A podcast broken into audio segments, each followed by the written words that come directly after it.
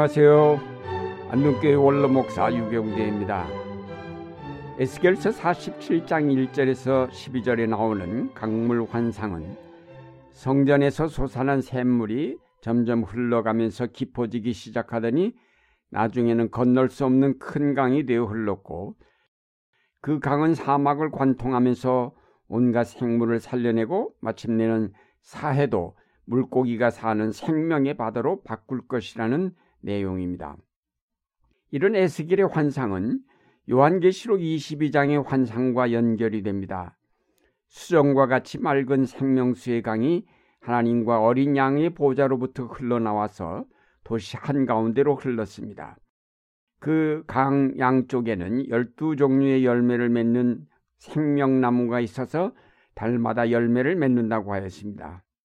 이 강물 환상은 죽어가던 모든 세계를 생명의 세계로 바꾸시는 하나님의 구원 역사를 보여주고 있습니다. 우리가 여기서 주목하고자 하는 것은 하나님께로부터 흘러나오는 생명의 샘물이 사막을 관통하면서 모든 생물을 살려내고 마침내는 그 세계를 풍요로운 생명의 세계, 영원한 하나님 나라로 바꾼다는 사실입니다. 하나님의 구원 역사가 이 땅의 고난과 상관없이 이 다음에 저쪽 세계에서 이루어지는 것이 아닙니다.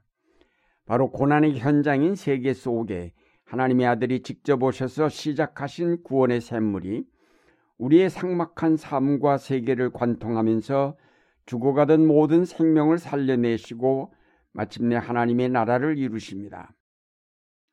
그것은 바로 이 땅의 삶과 저쪽의 영원한 삶이 구별되지 않고 하나의 세계 속에 있음을 뜻합니다. 우리는 육체의 죽음을 경계선으로 하여 이쪽과 저쪽을 나누는 이원론적 세계관을 갖고 있습니다. 죽음 이전의 삶과 이후의 삶을 완전히 다른 삶이라고 생각합니다. 우리는 육체의 삶에서만 모든 것을 보려 하기 때문에 죽음 이후의 세계를 밀어내고 내 육체가 감지할 수 있는 이 땅의 삶만을 끌어안으려 합니다. 그러나 성경은 우리의 삶이 육체의 생명에 국한되지 않고 그 이후 영원한 생명까지임을 깨닫도록 이끌고 있습니다. 우리가 죽음으로 나뉘어진 세계가 아닌 그 장벽이 철거된 하나의 통일된 세계 안에 있다는 믿음을 가질 때 우리의 삶은 풍성해지기 시작합니다. 생각해 보십시오. 육체의 생명을 삶의 전부라고 생각하는 사람과 그것은 시작일 뿐 영원한 삶이 있다고 생각하는 사람, 누구의 삶이 더 풍성하겠습니까? 전자는 샘에서 물이 솟아 흐르다가 강에 이르지도 못하고 말라버린 실개천과 같다면 후자는 강이 되어 마침내 바다에 이른 것과 같다고 하겠습니다. 우리가 죽지 않는다는 믿음을 가지면 바다와 같은 풍성한 삶을 이루게 됩니다. 성전에서 발원된 생명의 강은 점점 깊어져서 마침내는 큰 강으로 흘렀다고 하였습니다. 하나님의 생명의 역사는 처음에는 작은 것에서부터 출발하지만 그것은 마침내 거대한 생명의 역사로 발전합니다. 겨자씨에서 출발한 하나님의 나라는 마침내 거대한 나무로 자라나는 것과 같습니다. 처음에는 자그마한 웅덩이에 고이는 물이지만 그것은 끊임없이 흘러나와 개울이 되고 개울은 강이 되며 그것은 마침내 바다로 흘러듭니다. 우리의 생명도 마찬가지로 작은 샘에서 시작되지만 흐를수록 점점 더 깊어지고 점점 넓어지며 점점 풍성해집니다. 이것이 바로 하나님께서 우리에게 주신 생명의 특성입니다. 예수님께서 말씀하시기를 나는 양들이 생명을 얻고 더 얻어서 풍성함을 얻게 하려고 왔다고 하셨습니다. 예수님께서 우리에게 주시고자 한 풍성한 생명은 단순히 이 땅의 삶을 풍성하게 하신다는 뜻이 아닙니다. 육체의 생명은 어차피 시들 수밖에 없는 것이기에 풍성해질 수 없습니다. 예수님이 주시는 생명의 풍성함이란 잃었던 영원한 생명을 회복시켜 주시는 것을 뜻합니다. 우리가 육체의 생명을 전부로 생각하게 되면 그것은 어머니 태에서 태어나 자라다가 20세 중반을 고비로 점차 쇠퇴하기 시작합니다. 그래서 나이 들게 되면 모든 육체적 기능이 약화되고 해가 기울듯 그 삶이 기울다가 마침내 죽음에 이르게 됩니다. 이런 일생을 삶의 전부라고 생각하면 그의 삶은 어느 정도 발전하고 성장하다가 성장이 멈추고 점차 쇠락하면서 끝나게 됩니다. 이런 생명을 풍성하다고 말할 수는 없습니다.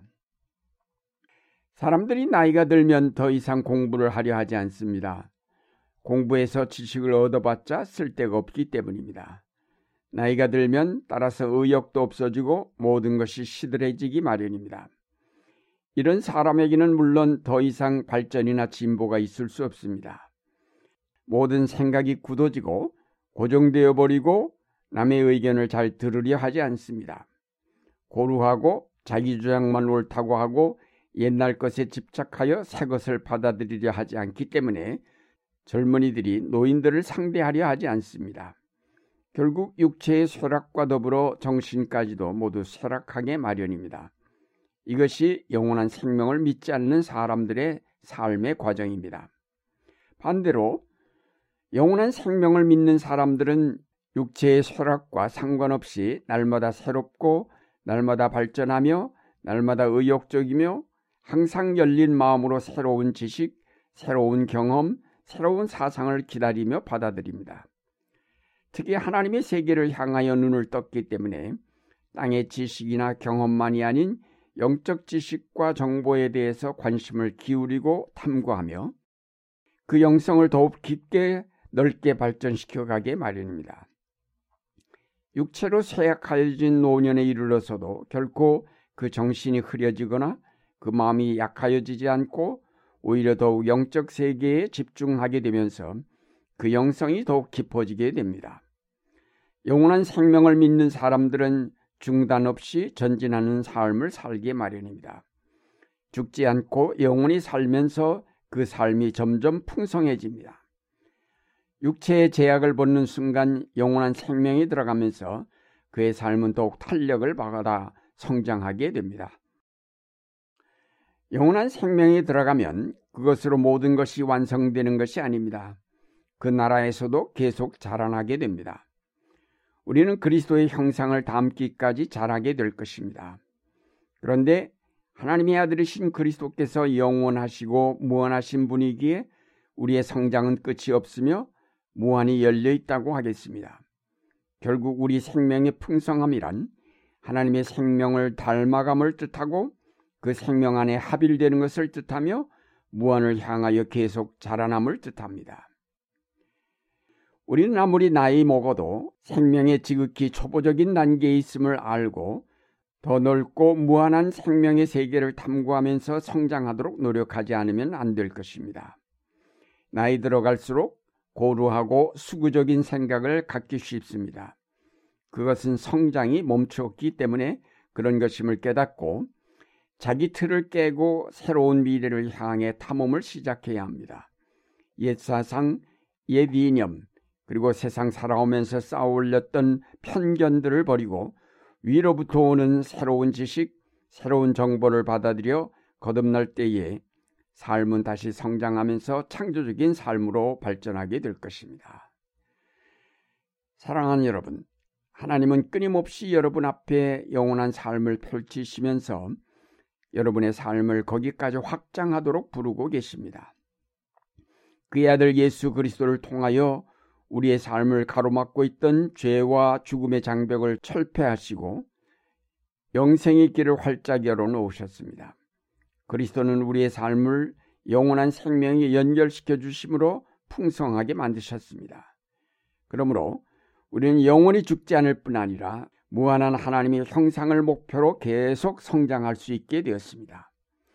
그러므로 눈에 보이는 이 땅의 삶을 전부라고 생각하였던 잘못에서 돌이켜 이제부터는 영원한 삶을 나의 삶으로 받아들여 매일 전진하는 삶, 매일 새로워지는 삶을 이루어 가시기 바랍니다.